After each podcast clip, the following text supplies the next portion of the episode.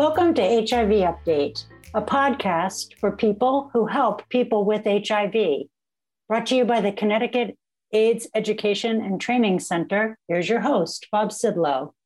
Hello. Welcome to HIV Update, a podcast series for medical providers, nurses, and community health workers. The goal of this program is to inform and share best practices related to care for people with HIV and is brought to you by the Connecticut AIDS Education and Training Center, a regional partner of the New England AIDS Education and Training Center. I'm Bob Sidlow, your host, the director of the Connecticut AETC. I'll be joined by my co host, Sharon McKay, a curriculum development and evaluation specialist with Connecticut AETC.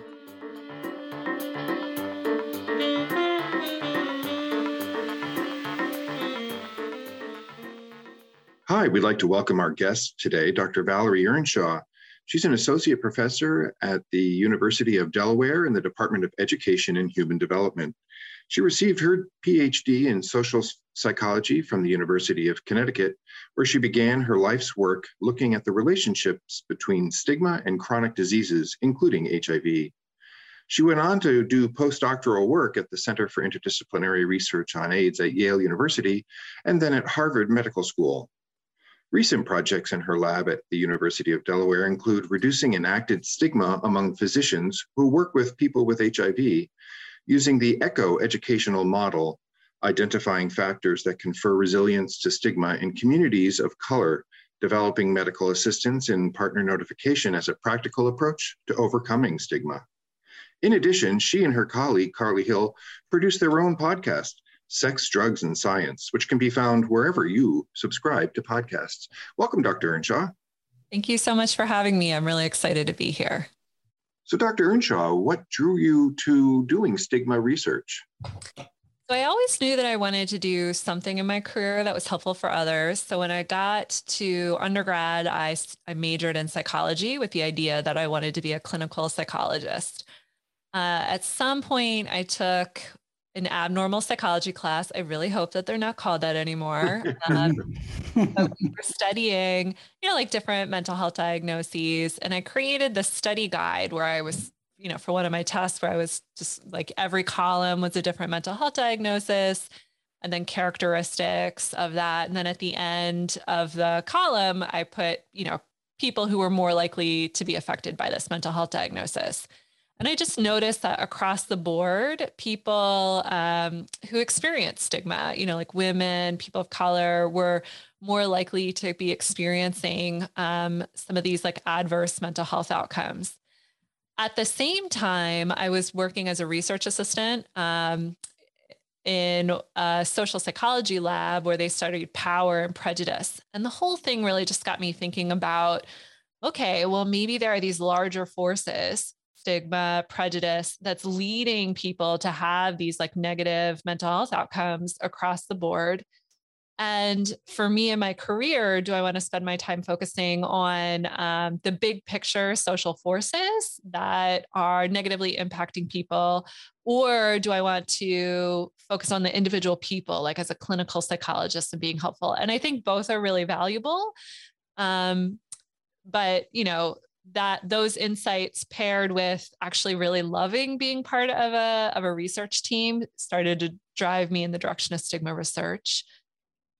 Also, another really formative experience for me was that when I was growing up, my mom was a nurse and she had a close friend named Wayne who was a respiratory therapist. And Wayne was diagnosed with HIV in like the late 80s, early 90s, and he passed away from AIDS. And he was hospitalized at the end of his life and um, my mom would go to visit him and come home really angry because the nurses just weren't taking good care of him. They were afraid to touch him. You know, his food was stacked up in his room, he wasn't being cleaned. And when he did pass, again, she was angry. She was a little bit sad, but she was really angry. And I was really struck by, like, wow, something really wrong has happened, not just something sad.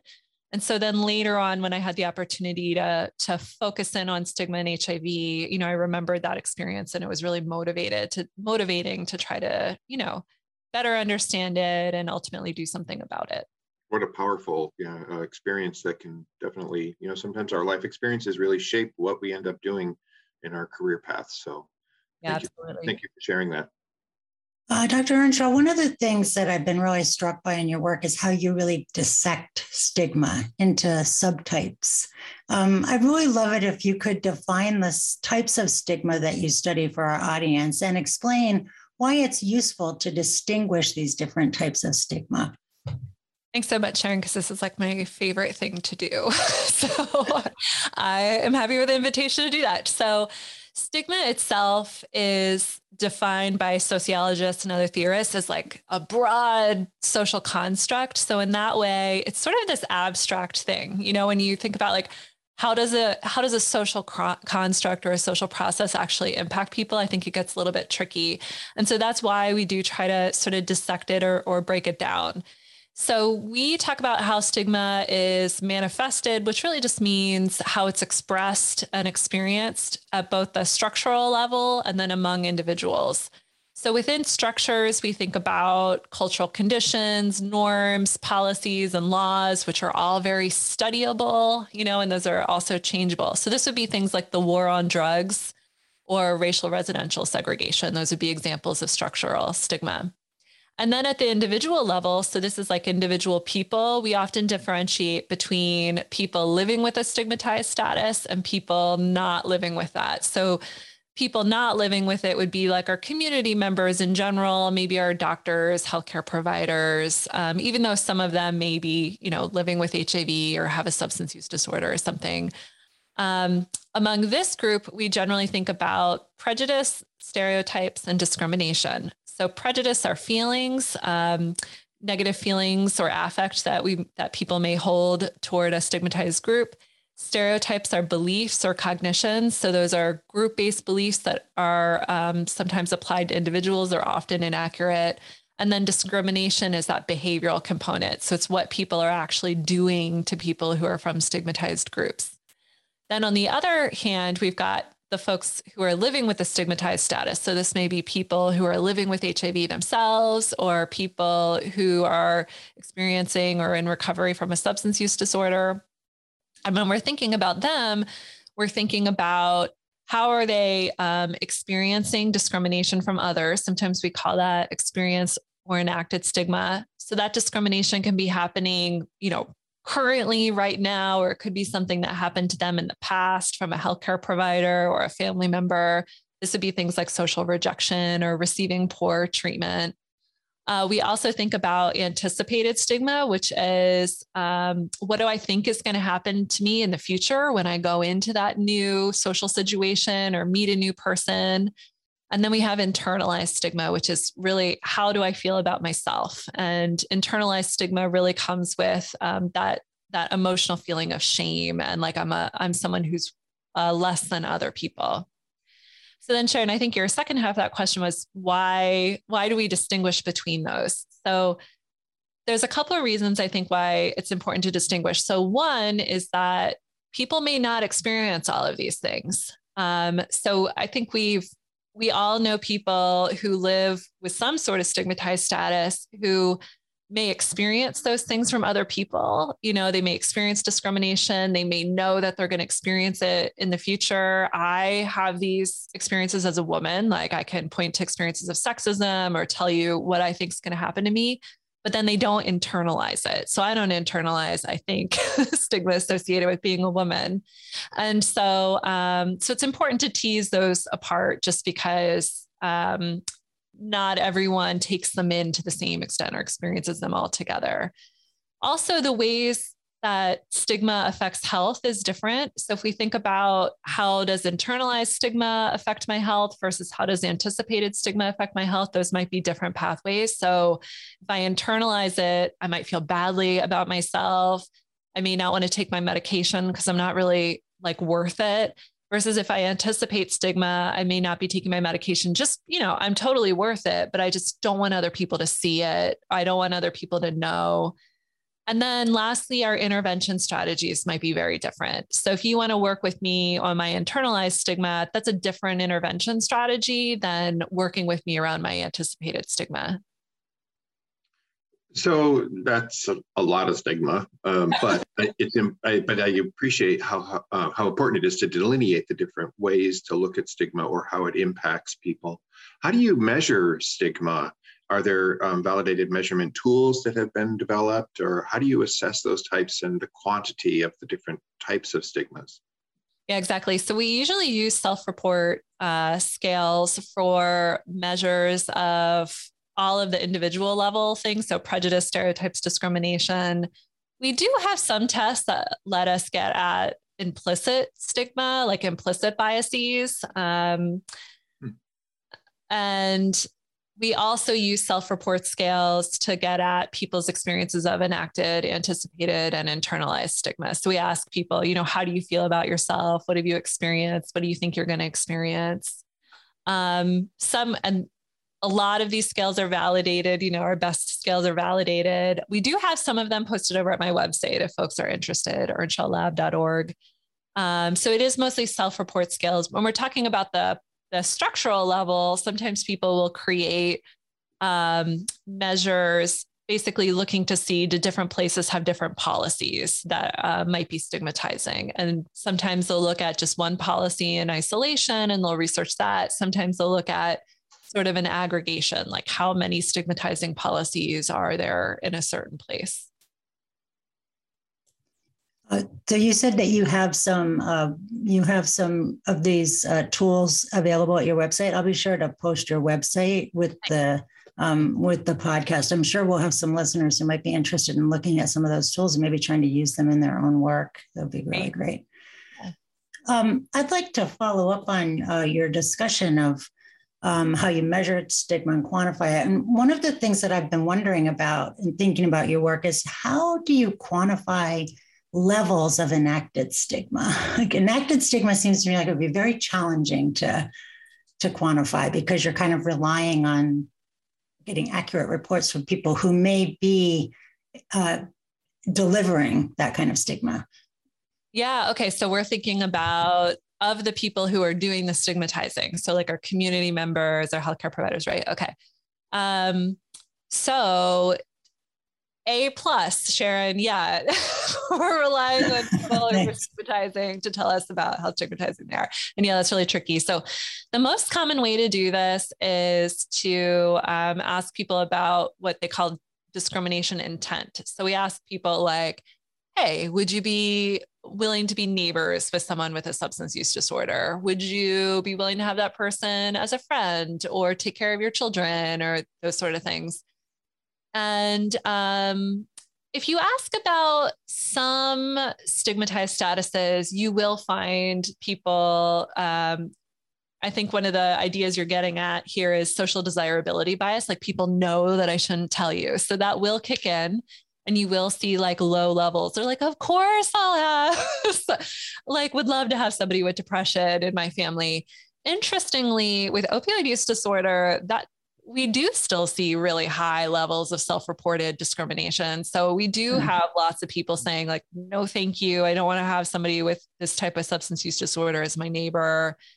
Um, so that is that's still like our most popular way of studying it. There are other ways. Sarah Calabrese, for example, does a really nice job looking at uh, discrimination among healthcare providers, and she uses like vignette-based studies. So what she'll do is she'll have two descriptions of patients who um, are coming to their coming to you because you're a doctor and you're a participant, and they're um, you're going to see one vignette of a patient who's coming to you to talk about PrEP.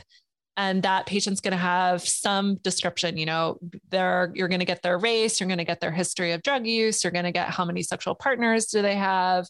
Um, or another participant is going to get like a slightly different um, description of what that patient is like. And what she can see is that patients with uh, some characteristics overall will be less likely to be prescribed PrEP. So, you know, I think in some of her work, she's shown that patients who are Black versus white, or patients with certain types of substance use disorders versus those without substance use disorders are less likely to be um, prescribed PrEP, which is um, one way of studying, you know, this discrimination, sort of more like at a population level, if that makes sense. I see. Thanks. do you ever um, do you ever compare people's reports of their activities to something like an implicit bias score? Oh, that's a great question. Um, people do, people have looked at associations between implicit bias scores and self reported like intentions to discriminate. Uh, so, what they fill out in a scale, which isn't totally what you're asking. And sometimes those are associated and sometimes they're less associated than we would think that they should be. I, I know that people, there is, um, it's, it does get really it can get pretty tricky to study like people's like real time discrimination behaviors for different reasons. I do know um, that there are there are some folks doing neat work with healthcare providers and like simulated patients and looking at how they interact and sort of coding for discrimination but i actually don't know if they've if they've looked at you know their codings for discrimination in those kind of simulated situations alongside um, like implicit bias tests, but hey, listeners, it's a great new area of research. yeah, let's do it. well, thank you so much for defining stigma for us. I think um, I know when I first started looking at your work, I was uh, my mind was just completely blown wide open by thinking about stigma in so many new ways. So I hope our listeners have also gotten that experience. So. I, I think we would like to now move on and hear about some of your uh, key findings on stigma and HIV to begin with. I think, um, Bob, yeah. did you? Yeah. When we, you know, when we think about um, the HIV cascade of care, which is a model that outlines the steps of care that people with HIV go through from when they first are diagnosed, the initial diagnosis, to when they achieve viral suppression how much does stigma interfere with the HIV cascade of care and the person person's journey along that cascade of care? Where are the most vulnerable points that stigma may have an impact? So the research that we have um, suggests that stigma plays a role in pretty much every step of the HIV cas- cascade. So, if we start with testing, we know that people who are not living with HIV, so this is our community member group, but those who endorse more stereotypes about people living with HIV are less likely to engage in testing. We also know that people who anticipate more HIV stigma, if they were to test positive for HIV, they are also less likely to, to engage in testing. Then when we move to okay so i've gotten my my positive hiv test it's time to link to care. We know that people who internalize stigma immediately after their hiv diagnosis are less likely to access care and to start medications as recommended and we also have some good qualitative evidence that suggests that people who have been diagnosed and anticipate more stigma are more like worried about it are less likely to start care there's been a really nice review paper looking at across studies and asking this question of why is why is stigma associated with medication adherence? And that paper suggests that there's at least three different pathways that link stigma with medication um, adherence. So, stigma appears to lead to more mental health difficulties, which makes it harder for people to be adherent to their medications. It also leads to reduced self efficacy, and then it also leads people to conceal that they're living with HIV. So it, it appears that it's like really these three different reasons why stigmas um, associated with um, less adherence to medication. Then, when we get sort of further down the line of the cascade, we also see associations between stigma with physical health outcomes. So, People who experience more anticipated and enacted stigma from other people appear to have worse physical health. So, this is both lower CD4 counts and higher viral loads, greater comorbidities. The issue with in anticipated and enacted stigma are that they're stressors. You know, these are things that we're worried about how other people are going to treat us, or people are treating us poorly. And we know that stress has a big physical um, health impact. And then internalized stigma is also associated with worse um, physical health. And it, you know, part of that might be that internalized stigma is getting in the way of people taking their medication, staying in care, and then that is having a downstream impact on physical health outcomes. Yeah, internalized stigma is very powerful and it can range from people who just sort of don't care uh, they stop having like self-interest or self-motivation to take care of themselves. Um, to feeling like that sense of spoiled goods that they're um, you know they've got something that's uh, so by our society um, uh, feared and um, that or so comes with so much judgment moral and uh, other judgment um, that it uh, definitely can impact how a person um, is going to succeed in health outcomes if they have a lot of self judgment about their uh, disease acceptance and, and management. Absolutely. That I think you really hit it on the nose with the spoiled goods. it's a tough phrase to use, but you know, uh, I was an outreach worker, and I know that this is one of the things that was like one of my first tasks was to try and get them to feel um, that they weren't you know that that there's a whole quality of life that's going to continue um, and this is just one facet of things that are happening in their world. And then the next step was getting them to deal with the stigma from the external environment whether that's their family their colleagues their um, healthcare providers. The whole external thing was the, both of those two things were key in being able to help guide somebody into care or return to care. So. Absolutely. Um, I I I noticed um, I was I got to thinking when you were talking about all the different ways that people can be impacted. There's a lot of um, interference with either initiation or um, adherence to antiretroviral therapy. And um, I have a question about the initiation part, but before I get there, I was just curious. Um, do you have any sense of how many people may actually um, get you know, develop full blown AIDS or even die because of stigma? Oh, wow. That's a great question. I, I don't, I would love to know that number. Yeah. Um, yeah, it'd be, it'd be really interesting to see if anyone's done that sort of like mathematical. Mort- yeah, yeah, mortality assessment of stigma. Yeah. I don't know. Yeah, that that'd be a really tough thing to tease out. It'd be tough, but yeah, it, it just makes me wonder. You know, I mean, with so much interference with medication. Yep. Oh yeah. yeah.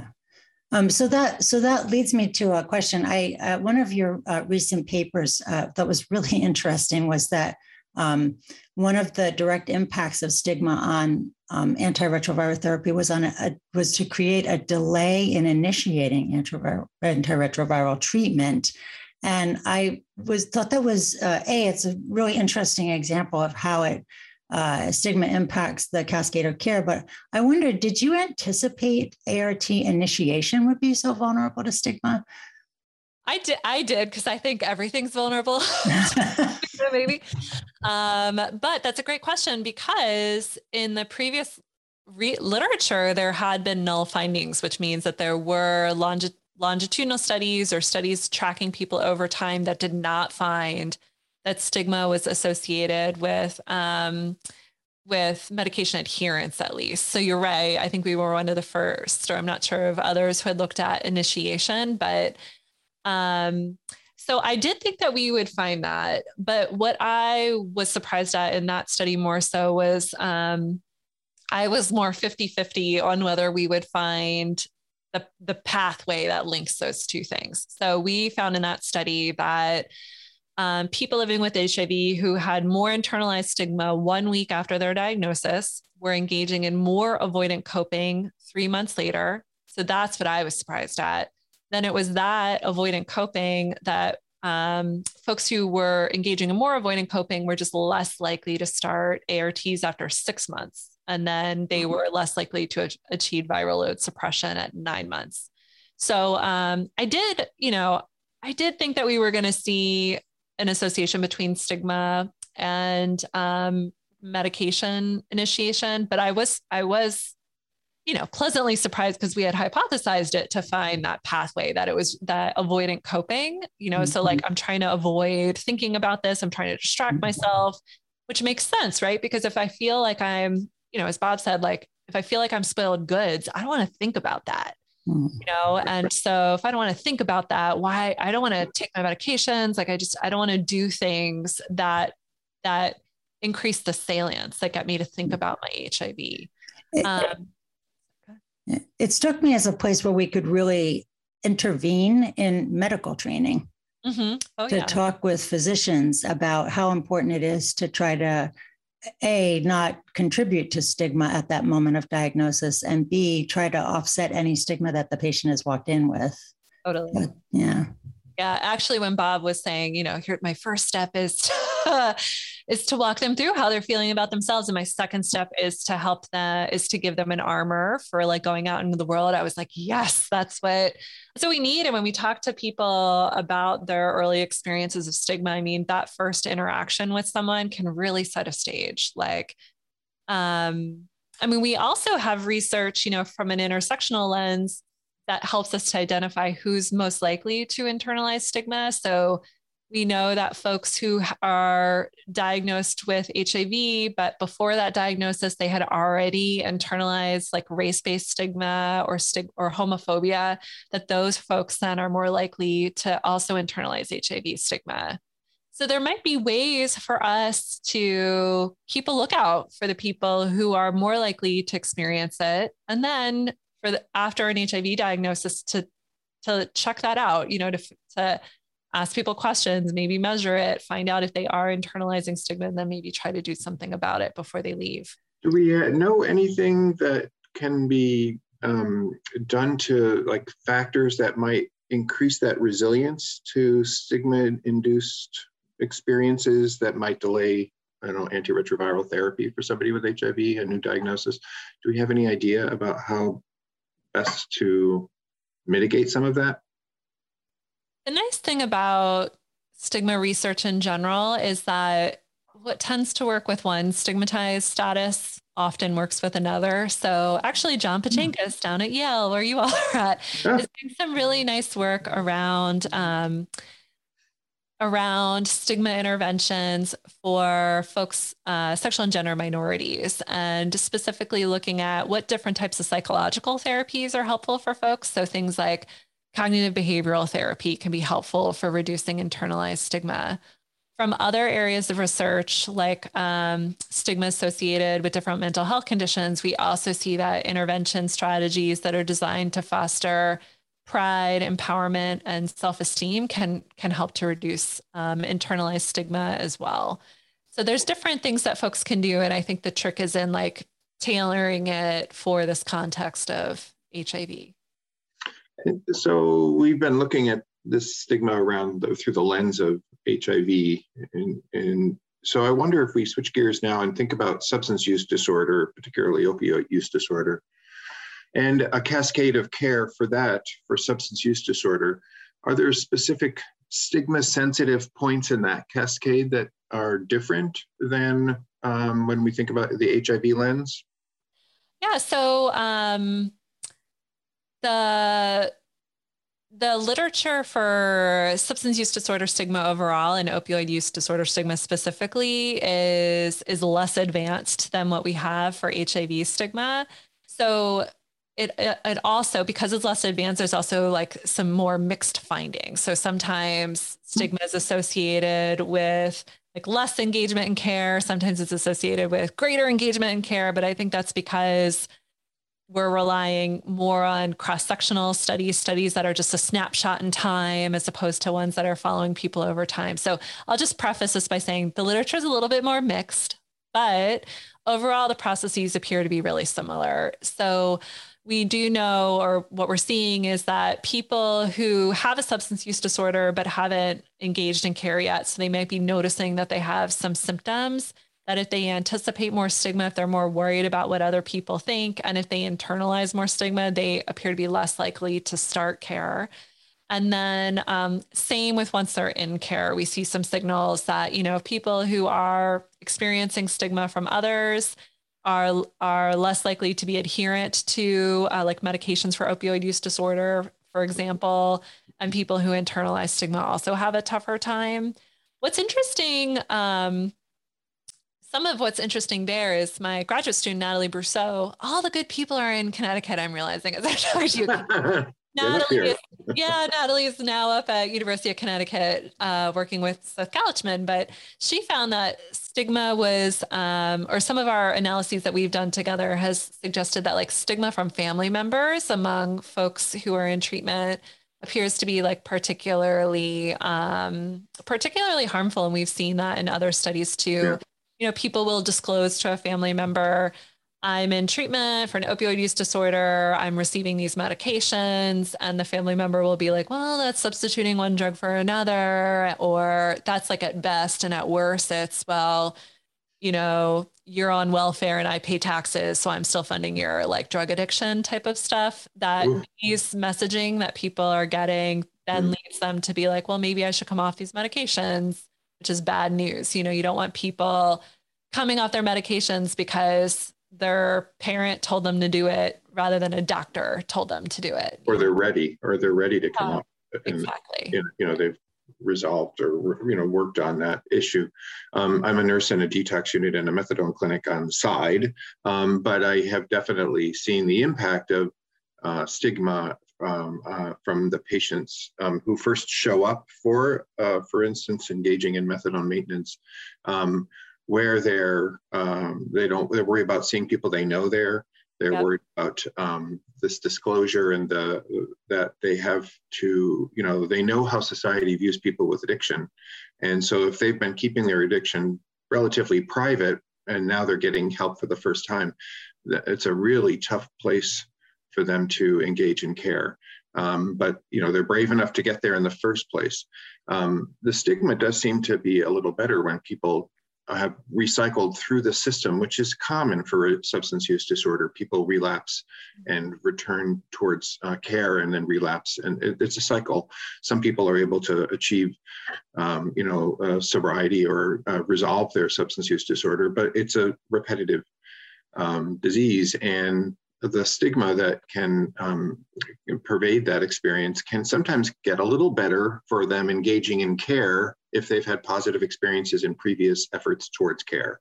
Right, right. So, big message out to our healthcare providers that if you make a welcoming environment, it's not that somebody failed because they're back at detox. It's it's okay that you're here because obviously you needed help today, and if you need help, we're here. That's what we do, um, and uh, and good for you for coming in and getting the help, uh, rather than why did you fail? Why did you relapse? What went wrong? Um, is not probably the most helpful approach. I'm starting to feel like our best stigma reduction strategy is step A, clone Bob. Step B, send him out everywhere. wow, that's high praise. That's Thank nice. you. that's got. That's my new. That's my new uh, number one tool in the toolkit. I think. Thanks. So I'm interested in uh, something you said earlier. You were talking when we were talking about the HIV stigma, internalized, sorry, internalized um, stigma and the delay in ART initiation. And you said that um, people who've experienced other kinds of stigma, like um, racially um, motivated stigma, are sometimes more susceptible to that internalized stigma, the impact of the internalized stigma. So that um, kind of brings us to this issue of intersectionality. And I think here, when we talk about opioid use disorder, which is associated with an elevated risk of HIV, and it, its own stigma. So this becomes an area where you have an intersectional component as well. So I was just wondering, like, are there any concrete examples of interactions between HIV status, substance use disorder stigma, health outcomes for patients, and maybe with other types of stigma that people may be experiencing as well?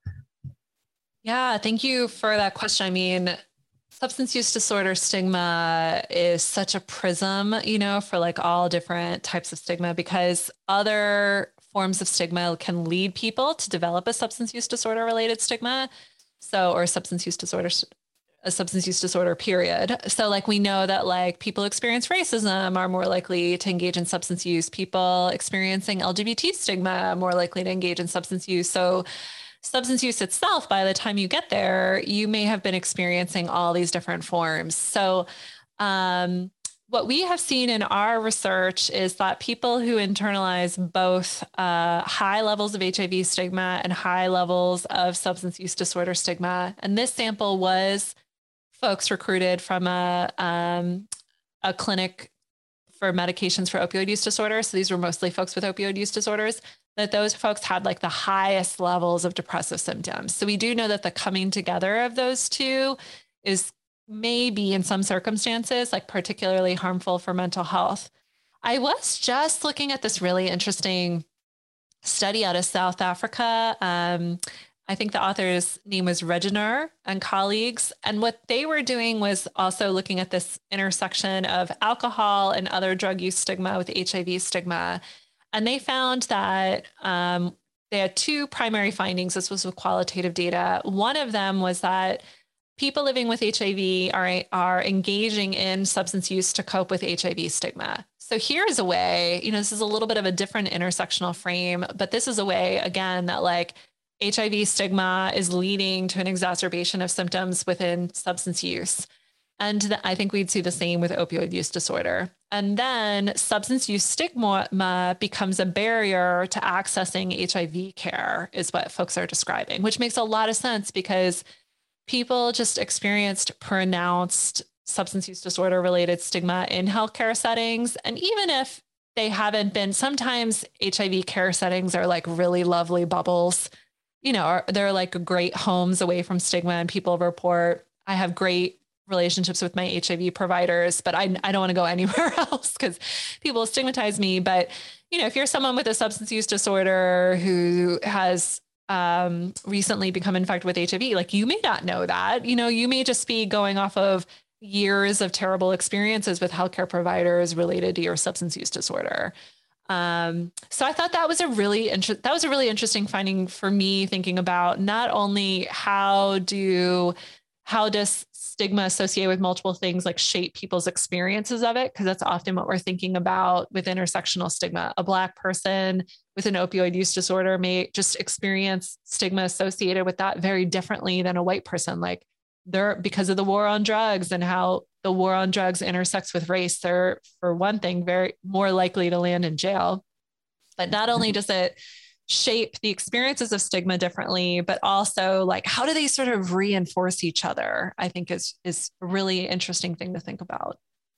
Yeah i i hadn't really thought about that but it's like hiv stigma and substance use disorder stigma create like a perfect storm oh yeah a sort of perfect circular cyclone of like yeah. interactions yeah and I, you know i would point out too that people who acquire hiv or who have substance use disorders often have a history of trauma in their background oh, yeah. and so they you know they they're um, they could have a either just a history of trauma or ptsd and as you look forward to them you know g- getting a diagnosis of hiv or trying to receive care for substance use disorder um, that they're experiencing stigma or both of those things at the same time um, they're experiencing stigma which in and of itself can be traumatizing so it can be adding new layers of trauma to people who already have a history um, are more likely to have a history of uh, uh, trauma in their in their backgrounds. So, you know, a key part of working with trauma is recognizing the behavioral health component and addressing the need to look at how the trauma of um, stigma is impacting somebody and how we can, you know, work with that person, that, that individual, or the system of care to help address um, and reduce the reinforcing of creating of new traumas or reinforcing of past traumas. Absolutely. Yeah, it's like trauma. I mean, it's like a stigma really becomes folded into trauma informed care. Definitely. And it should be really recognized. Yes. Yeah, that's yes. a really good point. So before we uh, let you go, there, the last thing that I wanted to ask you about is um, your um, you're a really great example of somebody who has been doing research and is now sort of turning their research into a way to create advocacy. Um, so you had a, a paper um, recently um, where you called on psychologists to take an advocacy role for people with substance use disorder. So I'd love to hear your thoughts about this and what led you to to sort of try to take this active role and um, implementing your research in this way? Sure. That's a, a really nice, generous thing for you to say. You guys better be careful. or I'm going to try to stay online with you like all afternoon. If this going to be, we can compliment each other back and forth. It's fine. I'm never going to leave. Yeah. um, well, you know, I got into this field to help people, and um, I think that I I am I'm actually one of those weird academics or those weird people who I really do love sitting in my office by myself, writing papers and analyzing data. Like I, I love that. Uh, it's one of my favorite things. But you know, and as grateful as I am, Sharon, that you read that paper, you know, or found your way to that paper, I'm also very aware that the things that we're finding don't make it very far. You know, they make it into Google Scholar or PubMed. And if we're lucky, they're, they're, the paywall is broken down and people can access them. But then are they able to read them? Like, who knows? So um, it's so as much as I actually would love to just spend all my time like writing papers and analyzing data, it's not enough. I think if if we really do want to be changing um, changing these things and helping people, so that's kind of one of the reasons. I also just as a you know, as a researcher, there's so many of these little moments where you're invited, and it's amazing to be invited to go talk to like community organizations. And at some point in those talks, you know, I'll be like, stigma's terrible. Here's all the way this that stigma's terrible. Someone is going to look you in the eye and say, like the last time it happened to me in Wilmington, somebody looked me in the eye and said, okay, so when somebody stigmatizes me, what can I do in that moment not to feel badly? And then you're just blown over like, I don't know what you can do. Like I have a career studying why this is so terrible for you. So it's just it's mo it has motivated me to do more like actual research focused on solutions not because that's necessarily like what funders are going to give money to, which is true. Like it's easier to study interventions than why stigma is bad for you all the time, but also just so that I can go like look people in the eye when I'm off campus and say, well, here's what I'm doing to try to fix it. Um, the other thing, um, the other thing is like, you know, in terms of just general advocacy, like I'm a white lady pushing middle age in the suburbs of Wilmington. And I'm like, sometimes I feel like I can be like a Trojan horse for stigma reduction. Like my neighbors ask me what I do for a living. I'm like, oh, I mean, one answer is like, oh, I'm a professor at the University of Delaware. But another answer is, I work on stigma associated with opioid use disorders. Oh, you don't know about opioid use disorders in our state? Let me tell you all about it. You're not familiar with medications? Let me tell you about that. Hey, do you want to see what like Narcan looks like? Let me grab my bag. So like in this in this way, I have the opportunity to to increase community awareness to have these conversations. And people like my neighbors don't know what i do. They they don't see it coming. And it's um, stigma associated especially with substance use disorders is so pronounced. It's so bad that i think it's it's an easy place for us all to have conversations. And the strategies also for reducing stigma are sometimes really small, even just changing our language, right? Like not referring to people as addicts or people as dirty or clean, like using scientifically accurate person first language, like people with substance use disorders or someone who's experiencing a recurrence of symptoms. Um, is actually like we have research that shows that that shifts people's stereotypes it shifts their perceptions of blame so so yeah, I just think we owe it to the people that we work with to to try to do something about it. And then when you pair that with like because there's so much stigma, it's actually there's just like so much you can do. Like, you know, how could you not? yeah, I think it's so important to advocate for change and to be able to uh, your research definitely points out places that are uh, areas of concern. So thank you for that. And that little cogitating you do in your office is really important. That's right. the advocacy part is also good.